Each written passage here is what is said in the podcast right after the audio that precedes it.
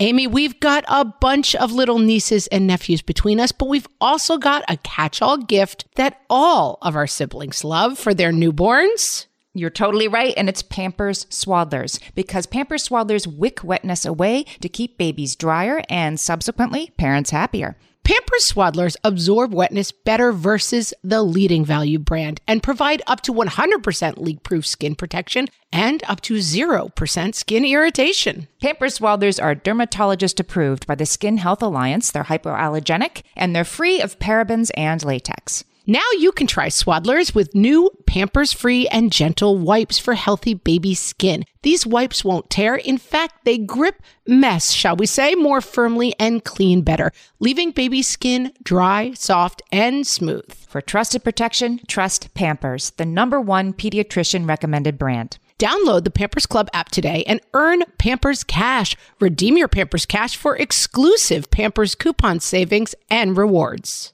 Only redeemable via Pampers Club. Pampers Cash has no cash value. I can't breathe, but I'm not blue yet.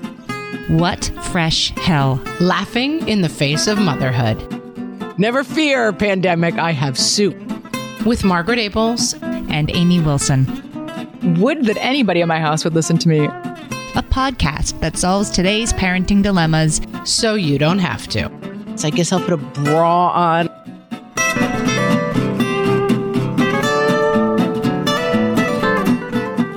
Hello, everyone, and welcome to What Fresh Hell Laughing in the Face of Motherhood. This is Margaret. And this is Amy. And this week we're going to talk about why everything feels wrong right now. I suggested this topic. We are here for this topic. I think Amy and I were actually out to dinner and I was like, what is up? Is everyone as miserable as me? Everyone I talk to is miserable. Yeah. It feels like we should be in the after times. I also want to acknowledge that I feel like we've recorded this episode like 10 times. Why does everything stink? We, yeah, we're going to talk about that. I went back and pulled some of our previous, like, why am I feeling like this? And why is this horrible? It's like, haha, you thought that was bad. Right, right. Yeah, we might need a spin off podcast called Why Is This Horrible? You know, I wanted to give a quick shout out in the beginning to all of our sponsors. We love our sponsors that make this show possible. And if you guys go to whatfreshhellpodcast.com and you just click on the top, we have a promo codes tab. It takes you to all the promo codes for all the sponsors as you're planning your holiday shopping, for example. It's a great place to look for ideas and great codes. Yeah. Mm-hmm. I know you're already planning your holiday shopping, Amy. I'm planning to plan it. Just another thing that's making me annoyed right now. It's that beach ball spinning, as I like to say. Holiday shopping is a beach ball spinning on my desktop. It's a forced quit that I can't. Yeah. But I feel like when it spins for you, maybe the solution is to do something. And when it spins for me, maybe the solution is to get under the covers with Halloween candy and eat I found a new snack, guys. I mean, don't say you never learned anything from this podcast.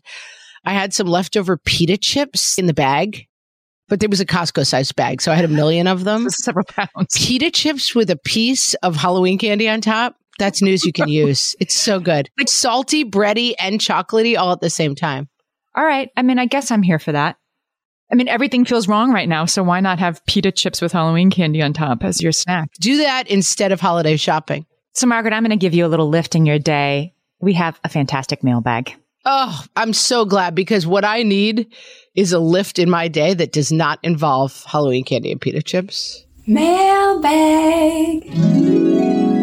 This week's mailbag is from Caitlin. She emailed to say, I'm a mama of a three year old daughter and a one and a half year old son. I love your podcast. I look forward to my Wednesday commute so I can listen to it. Or sometimes I take super long showers and listen to it at the end of my day.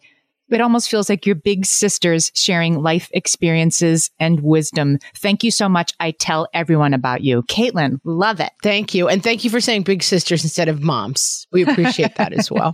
right. We feel old enough already. Right. Because everything feels wrong right now.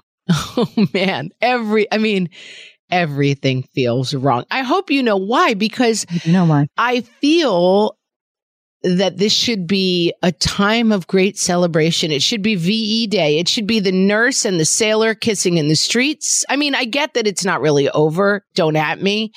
But I feel like this is what I was waiting for and I'm miserable. Right. That's the problem. There is no end to this assignment. There is no, you know, whistle for the end of the game. There is no D Day. There's no proclamation.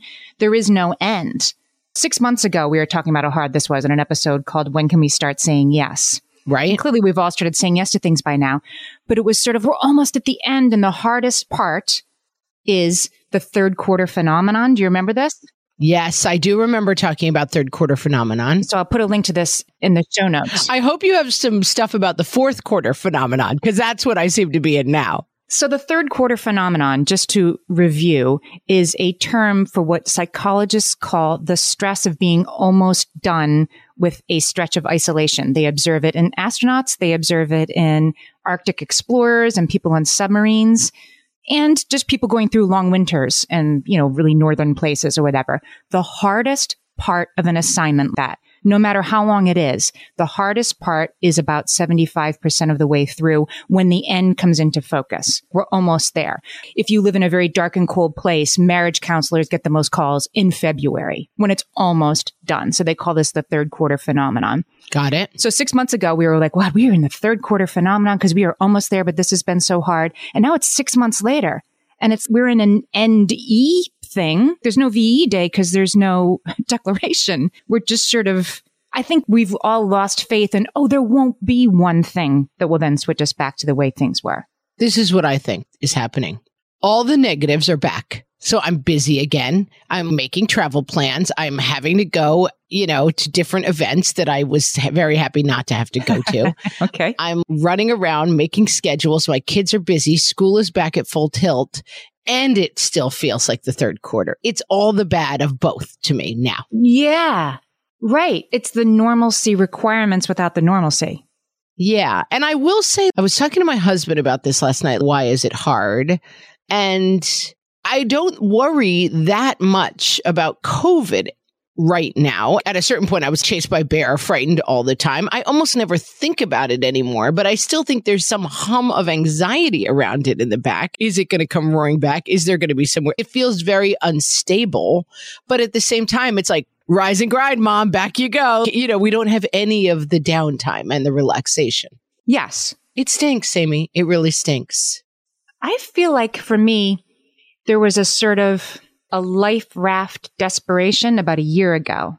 So at least in New York City, I think this is probably true a lot of places, but particularly in New York City, people really scatter in the summer. I mean, you might go stay with your mom or whatever, but if you have a place to take your kids that isn't New York City, you're going to that place. Then a lot of people leave during the summertime, at least for a lot of it. So our kids do not usually see their school friends very much during the summer. And I don't see, you know, my school friends, my tribe. And you reconnect in the fall. And last September, you know, we were seeing people, we were bringing two blankets and eating outside in November and just, we made it. Tell me your tales of the front of surviving the dragon time. Right. Exactly. Right. We did it and you kind of saw everybody once and you just touched base with them and you reconnected. And now it's been another year since I've seen some of these people who I really like, by the way, who live 10 blocks away, by the way, and we're not seeing each other. And there's just this, uh, I guess this is how it is. Uh, I guess I'll stay home. You know, we didn't do anything this weekend. We all stayed home and did homework and, you know, watched Ted Lasso and ate Chinese food. And it wasn't terrible, but it wasn't what I imagined for myself in a sort of end times pandemic. A year ago, I would have been like, I am doing everything. I am touching every loved one. You know what I mean? There would be this joyful reconnection. And now it's just sort of like, uh. yeah. Well, we have a famous story that one of my kids was complaining about not wanting to do something. I don't want to do that. I don't want to do that. And we said, well, what do you want to do? And he said, I don't want to do. And that's, that's what my husband and I keep saying to each other. We don't want to do. Oh, look, we got a thing to go to this thing or, and it's stuff I kind of do want to do. You and I saw each other this week for the first time in a long time, had a nice dinner out with the toddler purgatory hosts. Yes, that was good times. But did I didn't want to do it. I'm not going to lie. I was dragging myself. I was like, until you got there? Regular pants. I guess I'll put a bra on. I eyeliner. I, I suppose I should, you know. When did you flip into wanting to do it? When you when you saw me? I would say literally when I saw you. Like when then when I said we had a great time. We did. We had so much fun. But then I had to get home. You know, it was in the city. I got to get on the subway and the train. And I, I don't know. I mean, I don't want to do, Amy. I think that's the problem. I want to have done and I want to be doing, but I don't want to do. That's where I'm stuck. For me, I feel like there are a lot of things for which I'm willing to wait another six months, right? Like I thought I would be dying to oh, I don't know, see a Broadway show, you know, go to every party, have a party. And now I'm like, I can wait. I mean, at this point, I'll just wait. But what am I waiting for? Waiting for the world to like, for the lights to come on? Like, it's not going to be like that. I saw a Broadway show this week. Yeah. I'm not going to lie, I didn't want to do it, but I did do it and I had a good time. It feels, I feel like life feels like exercising right now. Like I know it's good for me, life. I know I should do it and I know I'll feel better after doing it. It all feels like being about to put my sweatpants on. Like I don't want to do it. I guess I don't wear sweatpants anymore. My athletic wear on. You know what deconditioning is? Mm, maybe. It's something that can happen to people who have been sick for a long time or who have been in the ICU or who have just had a long illness or whatever that, you know, you get weak, like your muscles atrophy from lack of use. And if you've been in bed for a month, you're deconditioned. So part of the medicine, unless you have chronic fatigue syndrome or something like that, part of the medicine is to just, you know, force yourself to get back out there, gradually increase the exercise because you've gotten bad at it. And I feel like we are completely socially deconditioned. This also reminds me of the conversation we were having recently on solo parenting seasons Yeah. about the non integrated spouse, that a spouse coming home from a long time away, works on the oil rigs, is in the military, has to travel a lot for work. Or even like four days a week at the fire station or whatever, right? They're not in the mix. They become non integrated because they are outside of the family. And so the spouse is the one running things. And then it's kind of like, never mind, you don't know how to pack the lunches. Never mind, you don't know how to pick out their clothes. Never mind, you don't know how to brush the hair. And they're non integrated. And they, I feel that I am the unintegrated alive person. Like I am the non integrated living human. I just don't feel. I recently went out to see my brother and his wife in Chicago for the weekend. And my whole body was like, this is insane. Go to Chicago for the weekend? Like, and it wasn't the price of the ticket. The tickets were cheap. I had miles. I did it all. It was just the idea of like packing a bag, getting myself to an airport, boarding a plane and going somewhere for two days. And again, there was nothing to it. It was easy. It was fine. It was a great time. I'm glad I went. But like my mind was practically shutting down at the idea of getting on a plane. It seemed absurd to me. I have a wedding I'm supposed to go to in two weeks in the Bahamas. And why is there a large part of me that's like, really? Like, it's how I feel. It's not my best friend. Of It's a wedding that will be a lot of fun in an incredibly beautiful place. Going away for the weekend with my husband. Incredible, right? Like a home run. Right. But why does that feel horrible? Except there's just, I have this dread around it. And it's not, as you said, and I think you're right. Like, it's less the, what if there's COVID? It's less the actual, like, what if I get eaten by a bear?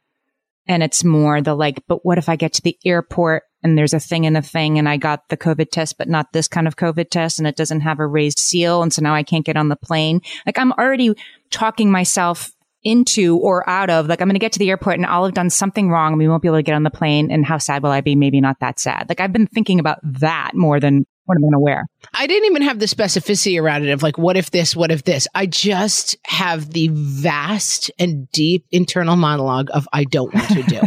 like it's just from small things to big things. Today is the first like cold, rainy day of fall. And, you know, I knew we were going to get up and record. I had some stuff to prepare. I have a bunch of work stuff to do. And I just said to my husband, I was like, I just want to get back in bed. I'm like, I want to just live like a one of those old Victorian ladies who like lays in bed in the living room and occasionally people bring her food. Right. And how did that happen? Because you just did that for 18 months, right? And now like you're free to go and you're like, but I don't want to do. I get it. Maybe I have uh, COVID syndrome, like Stockholm syndrome. Like I've been imprisoned in my house for a long time and now I'm like, I'm good. I like COVID. I want to stay with it. Well, I think we should take a break. When we come back, I will explain your stage of psychological adaptation and why you're feeling this way. I will accept that from you. Margaret, I've got a go to baby shower gift that I give whenever there's another newborn in my life. Can you guess what it is? Amy, three guesses. First two don't count. It's Pampers Swaddlers. Exactly. Pampers Swaddlers keep baby skin dry, happy, and healthy. Pampers Swaddlers absorb wetness better than the leading value brand and provide up to 100% leak proof skin protection and up to 0% skin irritation. Pampers Swaddlers are dermatologist approved by the Skin Health Alliance, hypoallergenic, and free of parabens and latex. Try Swaddlers with new Pampers Free and Gentle wipes for healthy baby skin. These wipes are five times stronger, gripping mess more firmly, shall we say, and making diaper changes a breeze. For trusted protection, trust Pampers, the number one pediatrician recommended brand. Download the Pampers Club app today and earn Pampers Cash. Then redeem your Pampers Cash for exclusive Pampers coupon savings and rewards. Only redeemable via Pampers Club. Pampers Cash has no cash value. Amy, you know me well enough to know that my daily power breakfast is toast with peanut butter on top. Toast with peanut butter. It's also, by the way, one of my favorite power breakfasts. So we agree on that thing. We were recently together and we shared some toast with peanut butter. And I'm going to tell you, we used Hero bread. It adds even more protein and fiber to that combo without adding any more sugar. Hero Bread has remade the carby, empty calorie bread products into versions that include no net carbs, zero gram sugar, and fewer calories, plus more protein and fiber, while still being super fluffy and delicious. I was not sure that that particular combination was going to be possible, but Hero Bread has figured it out. Yeah, this is one I'm glad they let us try. It's like it really tastes good. I've been trying to add more protein to my diet, and I would have thought that a hamburger rolls was not the place to do that, Amy. but all of Hero Bread's products, from rolls to tortillas to croissants, we please, offer protein and fiber, zero to one grams of net carbs, and zero grams of sugar. Start your Hero Bread bundle on their website and get 10% off your order.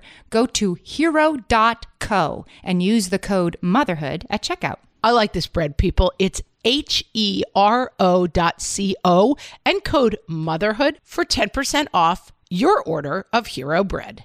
Okay, so Margaret, I'm going to talk you through why you don't want to do, which I mean is also me, by the way. I'm a physician that needs to heal myself. Okay, you're making me feel better because I don't want to do. Okay, so I found somebody who really understands the bleakest of bleak people. You ready for this? Yes, I am ready. I think I might be that people. There's a psychologist named Vladimir Lebedev. He's not with us anymore, but if he was. But Russians understand bleakness, I'm going to say. Right. Exactly. So in the 70s and 80s, he worked with the very first group of Russian cosmonauts. Sounds pretty bleak. Who were already back on the ground by then. But he wanted to study these factors and see how they had been affected by them. See if you've been affected by any of these factors in the last 18 months. An experience of an extreme immediate danger to life. Affected by. Ding. Yes. Long time stay in a very limited space. Ding. the experience of sensory deprivation. Ding. Yes, right? Yeah, I mean, I think so. Yeah. I mean, for you as an extrovert, where do you hear this one? The experience of extreme vulnerability and at the same time, the lack of quick assistance from emergency services. I mean, ding to the ding. Like, Ding to the ding to the ding dang dong. That was me, right? Like, I can't breathe, but I'm not blue yet. So I'm not supposed to go to the hospital, right? Like, I think that's the assignment. Right, right. If in case you haven't listened to all of our episodes, first of all, shame on you. And second of all, Amy had COVID. In the very beginning, where it's like, unless you're dying. Yeah. They were sending people much sicker than that home from the hospital. Yeah, yeah. Like nothing we can do for you here, so please don't come. And all of these things were usually in, you know, space flights, submarines, places where you had to get used to isolation. We just underwent it as a, you know, like a human population, right? It- Yes. It's, it's insane. We all did this. So he studied these people and we are these people, right? And he came up with seven stages of psychological adaptation under such altered conditions of existence. So does this make you feel any better? Like it's been an altered condition of existence. I mean, not yet. it makes me feel like ding, but like I'm ready for you to make me feel better. It's at least ready. Right? I dinged all the dings. But it didn't make me feel that good. It's like it's at least it's a there's a really good reason you feel this way.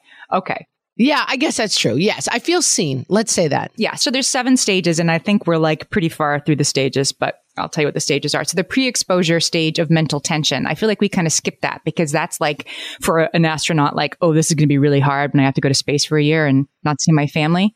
I feel like in New York, I definitely was like, what's the thing with this virus? Is anyone worried about this? And like, I've said this before, I think, but if it started in March, in February, I was like, I'm not this person, but I'm going to try to see if I can get a couple of like face masks and gloves and hand sanitizer Mm-hmm. just because I'm not this person, but I'm going to. Yeah, yeah, yeah, yeah. You're right. And I remember going to Amazon in like late February and it was like sold out, sold out. So there was nothing, you know, and that I suddenly had this really bad feeling. I did. Yeah. My uh, spouse put the fear of God in me one morning. Like, this is real. This is a thing. And I went to the drugstore and bought like cough syrup and soup and water and paper towels and Soup. You were going to solve problems with soup, Amy. I like your style. because, well, uh, well, he was immediately skipping. Never fear, pandemic. I have soup. He was going to like 70s action movie, like they're going to close the bridges and tunnels. You know, you'll see. Like he was really, Yeah. he skipped to the stages faster than me. He was like building the paraglider to get off of Manhattan. Yeah.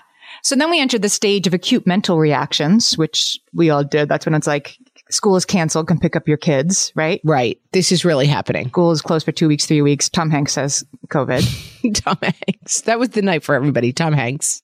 right. It was. Relative adaptation. Some of us did better or not in the ensuing months. We all get an A plus because we're still here, but you know what I'm saying. Right, right. And relative adaptation, your husband was like, let's build a paraglider and fly out of Manhattan. My husband was on a business trip in LA and was like, I don't think it's that bad. I don't think I need to come home. Oh, yeah. Yeah. I mean, this is, I think that's like a six month thing. Like you're in the middle of it and you're, then there's the mid course stage of mental tension. That's when each of my family members over maybe like a two week period had a like, I'm mad as hell and I'm not going to take it anymore, like breakdown at the dinner table. Yeah. Yeah. Yep. Then there's the mental tension of the terminal stage. That's the third quarter phenomenon. Like this is almost over, but it still sucks. Okay. And I, are we still in the mental tension of the terminal stage? I don't know. What's next? well, Everything gets better and it's over because we're not there yet. yeah. The next stage is the stage of emotional resolution. No, And then we're going to get there by the end of this episode. I have not been there yet. Not familiar with that place. And then the stage of mental readaptation. In other words, like re-entering society, but again, like, Maybe we are stuck in that place. but the astronauts, like they land and it's super weird, but like they're, it's back to the way things were, right? Right. And the other thing that we keep saying, Amy, it's only them. Right. Here, it's everybody all the time.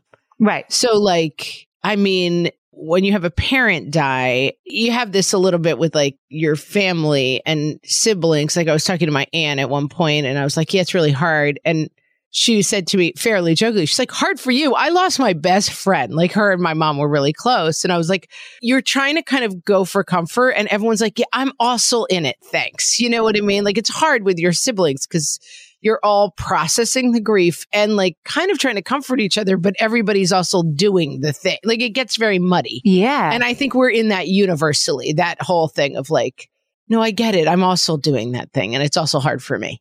as are kids, right? Like I'm thinking back to when we had Mr. D on the show, who's a kindergarten teacher and a stand up comic. And we had him on last year to talk about how the kids are adapting. And it was really eye opening that he said, like, usually there's kind of that one kid at recess who gets tagged as it. And then they say, I don't want to play. Like you have that one kid you have to deal with. He's like, "No, I now have Yes. 30 kids who don't want to be it, who don't know how to share, who are, you know, having meltdowns over the littlest thing. And so even when we're having a good day, then our four year old is not because their stage of emotional resolution is, um, is stagger stepped.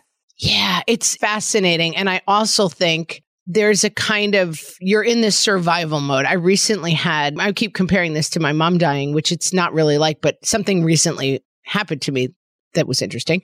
That was when my mom died, I was taking care of her a lot and it was a very kind of a fraught time. She had a terminal illness that we kind of saw coming. And so when she died, I was sort of like, okay, here we are. I didn't feel this like unbelievable burst of like grief over it at the time. I was sort of like, had my head down and was marching through it, you know?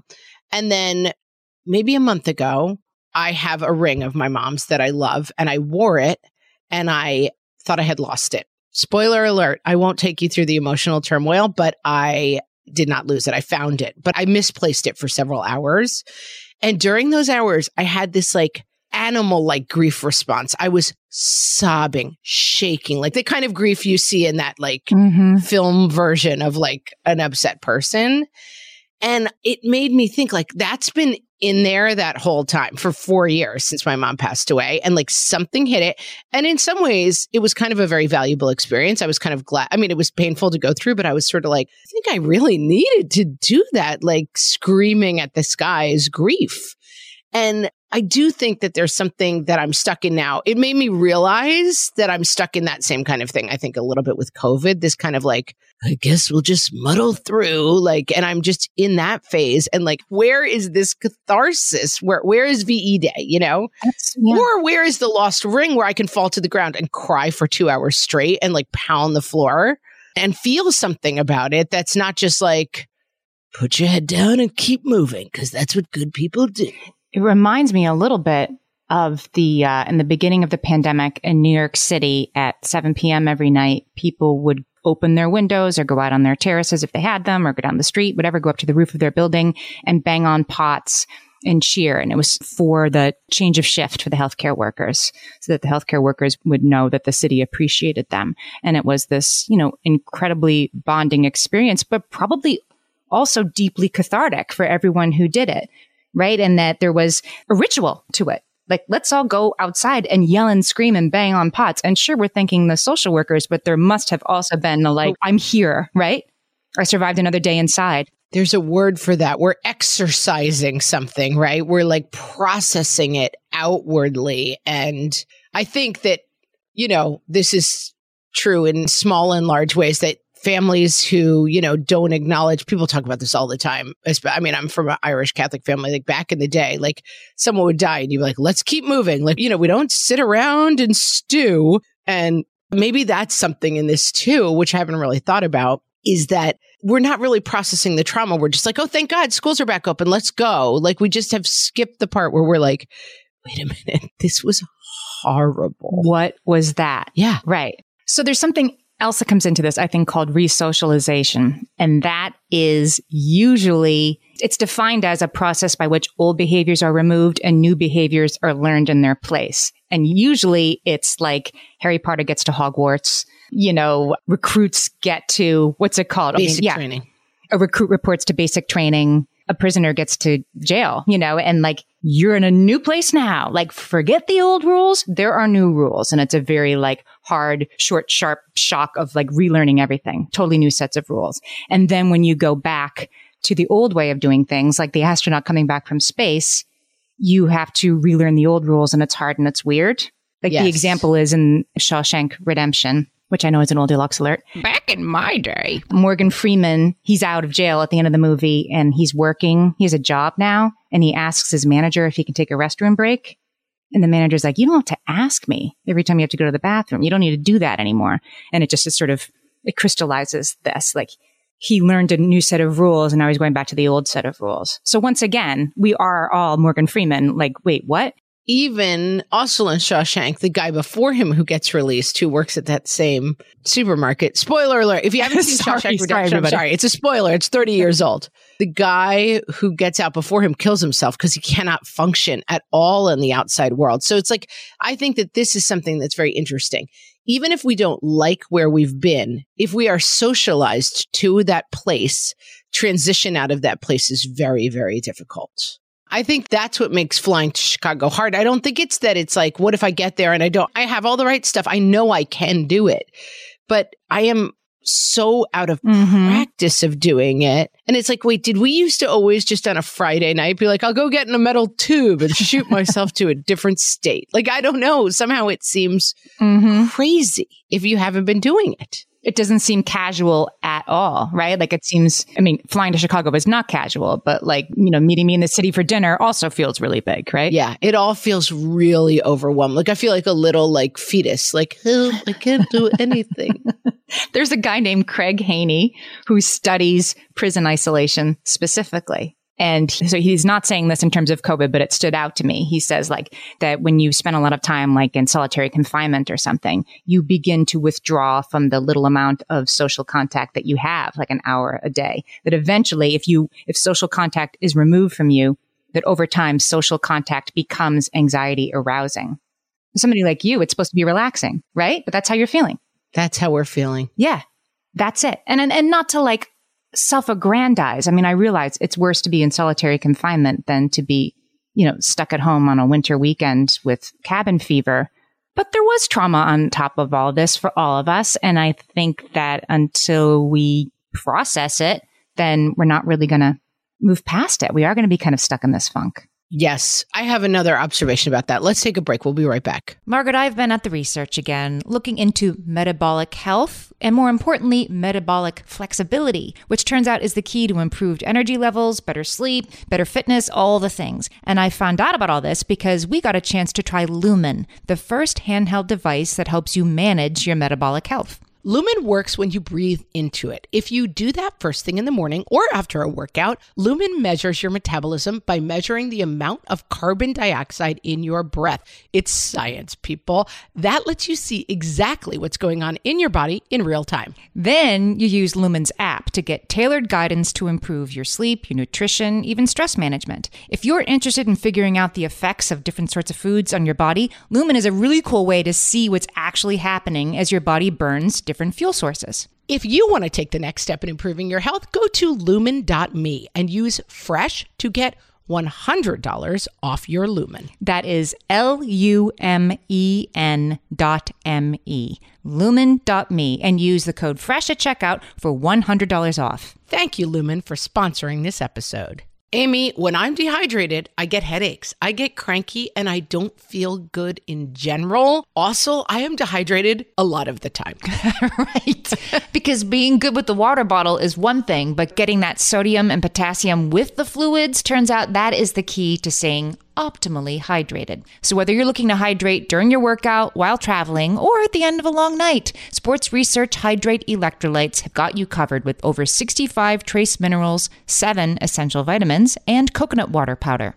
Crisp and refreshing without any sugar, this is hydration powered by sports research. Each box has 16 little stick packs that you can take on the go, whether you're headed to an exercise class, a night out with friends, or a podcasting conference. And did we mention they come in delicious flavors from raspberry lemonade to cherry pomegranate? Stay hydrated with Sports Research Hydrate Electrolytes. Visit sportsresearch.com and use the code WhatFresh at checkout for 50% off your purchase of Hydrate. That's S P O R T S R E S E A R C H dot com, sportsresearch.com, and use code WhatFresh for 50% off your Hydrate Electrolytes order. And now, how hard are hard things right now? From the What Fresh Hell podcast. Going to the grocery store. Super hard, like a 10 of hardness. It involves all the hard things leaving the house, doing something you don't want to, possibly running into people, and then carrying heavy things. Making dinner. I mean, also a 10. It takes planning and energy, is complicated and lengthy, and at the end, most of the people at your table complain that it smells funny. Do not recommend. Filling out school forms. So, so hard. Definitely a 10. First, you have to remember to fill them out, and then you have to fill them out. It is just terrible all around. Boarding a plane and going to a place. Literally impossible. This cannot be done. We apologize for the inconvenience. This has been How Hard Are Hard Things Right Now? From the What Fresh Hell podcast. I think another metaphor, because that's all we can deal with now is metaphors, is like on people who haven't eaten for a long time for whatever reason. You would think like, oh, put a huge steak in front of them and Right, they'll right, right. eat and they'll be happy. But like you can actually die from doing that. Like if you were for whatever reason, you're on a life raft, you know, and you were starving for a month. If you sat down and ate a huge meal, like Your stomach would explode or something. Yeah. it's mm-hmm. horrible for you. I don't know what happens to you physiologically, but like there's a process with people who deal with eating disorders and stuff, and it's a refeeding program. Like you cannot go from like no food to regular food. There has to be a whole, and it's not mental, it's physical. And I think that's part of it too, that like we kind of went from nothing to everything. We went from nothing to like school and soccer practice and CCD is back and also Boy Scouts and also violin lessons and also this and also that. And that we just feel like, whoa, like I think that we're having a, a shock from that. and it's not celebratory, right? Like we thought we would go back to my daughter plays volleyball or started playing volleyball this year at school and parents couldn't go. The games were live streamed, which was kind of fun because you could watch the games. The grandparents could watch the games. And then just the last game, they said, okay, the parents can come. Parents could come, but we had to show our vaccine and we had to wear a mask. And, you know, and it's like, it's not, and yeah, there's something about it that's like, I was so grateful to be there. It's not that, but it wasn't a like, woohoo, music's playing and we're hugging everybody because we made it. It's over. It's like, it's kind of almost over. So you can come just to this one game. You see what I'm saying? Like, and it's, I see what you're saying, but I also want to add that I would much rather watch my kids' volleyball game on a live stream.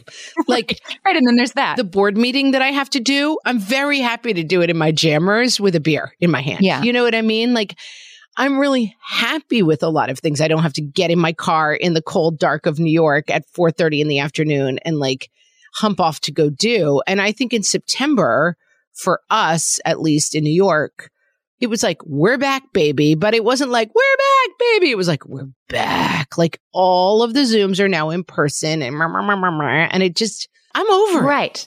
It's not like walking into a bar where everybody knows your name, right? It's like you're walking into a bar with everybody who like kind of has a mask on until they get their drink because that's kind of what you're supposed to do. And you can't really talk and you can't really see anybody. It's just these weird half measures are not letting us, I don't know, bang on pots and pans and then be done with it.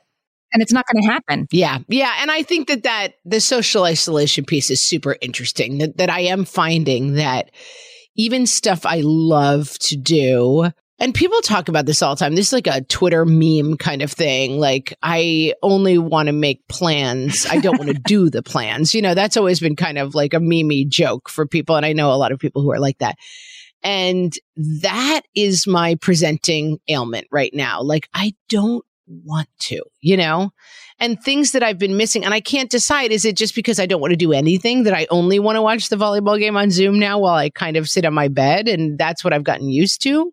Or is it that it all came back at the same time? So, like, I teach, I haven't been doing that. My kids have activities that haven't been going on. And I feel like in September, it was like, Ollie, Ollie, I'm free. Here we go. And like, seven things are back on my schedule. It didn't happen like I got one thing back and then a couple months of that. It just all seems to have flooded. Like I opened the door on the submarine, like it all flooded in. With these like levels of caution layered onto them too, like lest you have too much fun. Right. And it's not over. That's right. And it's not over. Right. Are you ready for a gesture towards something that might? I mean, come at me, Amy. I am physically just like a picture, like a crab, like pinching its claws towards you right now. I am like, no, I'm not ready for anything, but I'm going to, for the good of our audience, pretend. It's like the crab is pinching its claws because it's that's how you're greeting me, but it's also like it might hurt me because you're. No, it's not even greeting. I'm just pinching you because I'm like, stop talking to me. And it's your own worst enemy. I have a friend whose son, as a child, whenever anyone spoke to him, he had a word for that person, and that word was goggy. There's a goggy mom. And it meant someone who was talking to him.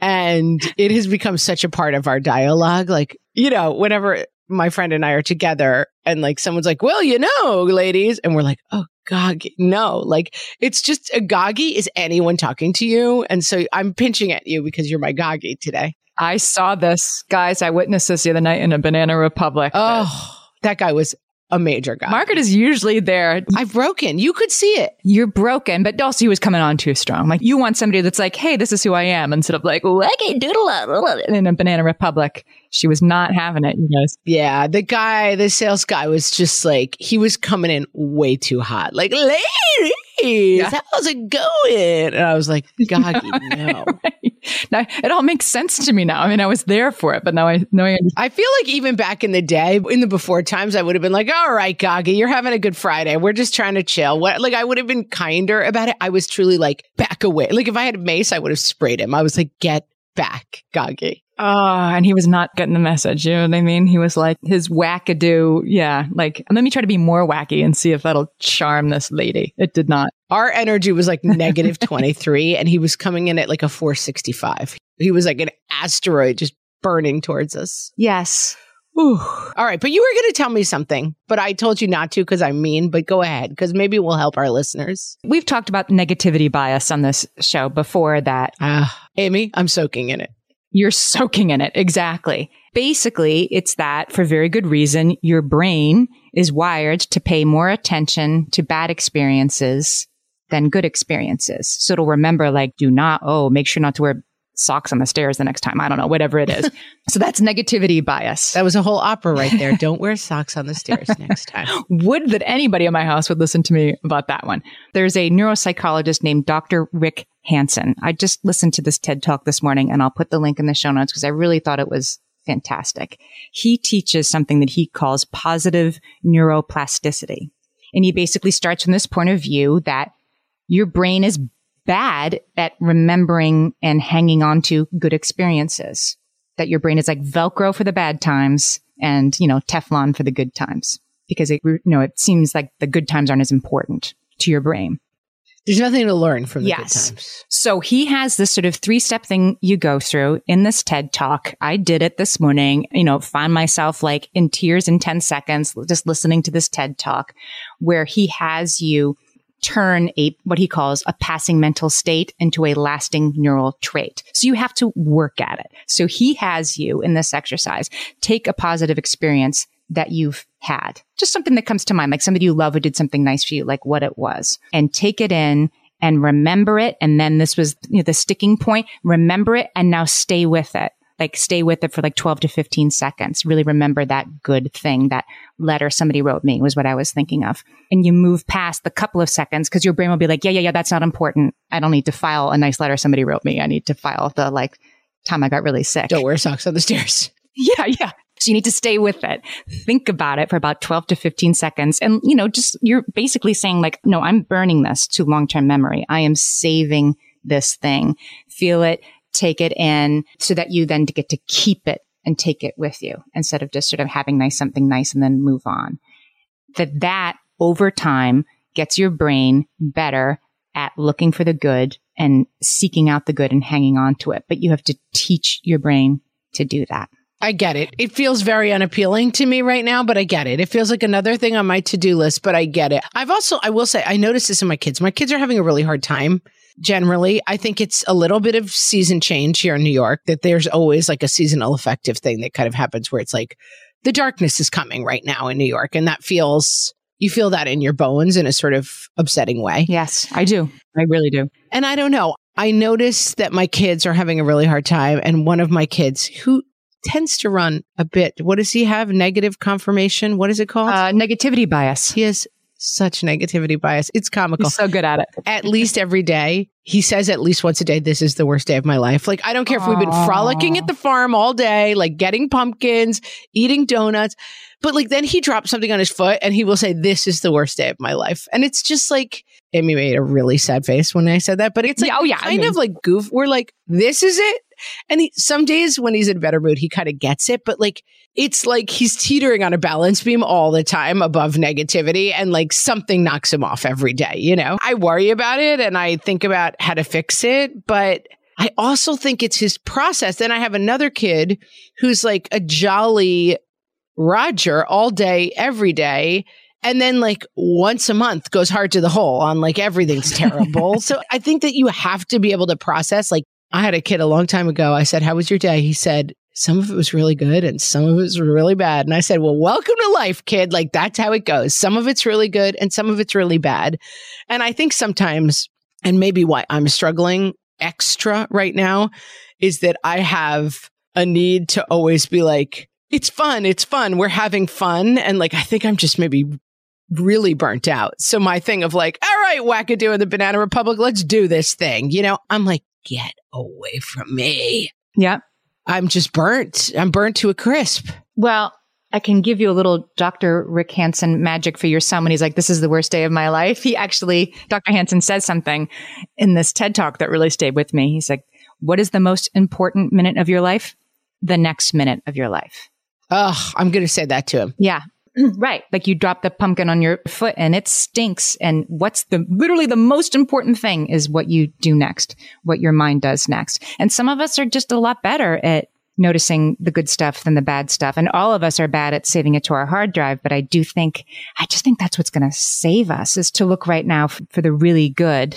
Agree. And also contextualize the bad because Ned Hallowell said this on our episode where on his fresh take, talking about kids with ADHD and that there is a wind down process. And during that wind down process, the whole bottom falls out of everything. And it's something I look for a lot in one of my kids because when I hear this is the worst day ever, it's like, it's time to go to bed. That's the Yeah. wind down process starting and everything, all your armor is falling off and your reaction is like, this stinks. And I think that writ large, that's where I am in my life right now. Like the armor's falling off and I'm like, I'm really tired and sad, you know? And it's like, it's okay to say that, you know? Like, it doesn't always have to be like, it's COVID, but we're making the best of it. It's Right, COVID, but we're doing crafts. It's COVID, but we're da da da. Like, I think that I'm, that as the adrenaline of the fear and the rush comes off of it, it's okay to feel like I got hit by a bus. Yeah. I mean, I think it's okay. That's right. Like, I don't think it's like just put on a happy face and get out there and have a great day. Like, it's just facile. It's too hard. And it's the Banana Republic guy bothered us because it was not real, right? It wasn't genuine. It wasn't connection. And I think that's it. Like putting layering on a smile that I don't really feel is not really what's going to save us. I want to highlight too this quote from Hanson because it really spoke to me. We're living on thin soup. You can survive, you can make it, but there's a hollowness and an emptiness inside. It's a little bit of a stretch for this metaphor because a lot of us are like living very well in terms of like we're eating enough and we have all the things we need. But I think that's right. This survival mechanism that no matter how low level it may have seemed, because like we came through fine. You know, we bought a hot tub. We spent a lot of time in it. We cooked bread. Like, we weren't in, you know, some horrible, horrible situation. We weren't on Mars trying to survive. But I do think there has been this like cobbling together an existence for a long time that I think it's worth acknowledging that has been really hard. Yeah. I mean, one of my family members still is affected pretty directly by having been sick with COVID and it's going to be with us for a long time. And your heart is hard, right? But we need to work a little harder, I think, to Velcro the good stuff and not pretend, not put on an emotional state that we don't have, but, you know, just do it for ourselves. Yeah. I mean, that's our solved it for me. Like, listen, I don't know if you guys are having a hard time right now. We're having kind of a hard time right now. I'm having maybe an extra hard time right now. And it is what it is. And like, there'll be something else. The next minute, it is also going to be important. The next month and the next year are all going to be important. But for right now, if you're having a hard time, we see you, friends. Yeah, we do.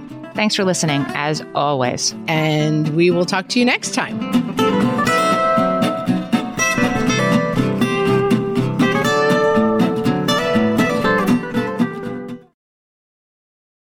Well, hey there, busy mama. Are you looking for ways to make your life easier, your home less chaotic, and at the same time add more joy to your life? My name is Deanna Yates, and I'm the host of Wanna Be Clutter Free, a podcast all about letting go of the stuff we don't need in our lives so that we can focus on what truly matters.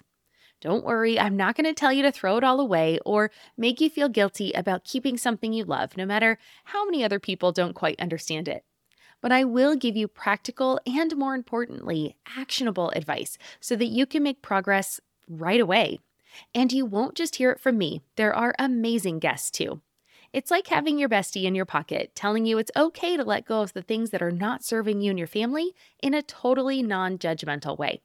So join me over on the podcast where we can work on progress over perfection for those of us that want to be clutter free. Hey there, I'm Debbie Reber, the founder of Tilt Parenting and the author of the book Differently Wired. The mission of Tilt is to change the way neurodivergence, whether that's having a learning disability, having ADHD, being gifted, autistic, or some combination of all of the above, is perceived and experienced so differently wired kids and the parents like us raising them can truly thrive. On the Tilt Parenting podcast, I get to talk with authors, therapists, educators, and parenting experts who are committed to this mission. I ask the questions my listeners are most curious about when it comes to supporting our kids. And in turn, my guests share strategies for challenges, out of the box ideas for navigating school, best practices for therapies, tips for advocating, and so many thoughtful insights on what it really takes to help our kids grow up feeling seen and respected so they can create awesome lives for themselves. I know that raising a differently wired kid can feel overwhelming and isolating, but I promise you, you are not alone, and it can feel so much better. If you're on this parenting journey, come listen to Tilt Parenting. Together, we can shift this paradigm and show up for our exceptional kids with hope, possibility, and joy.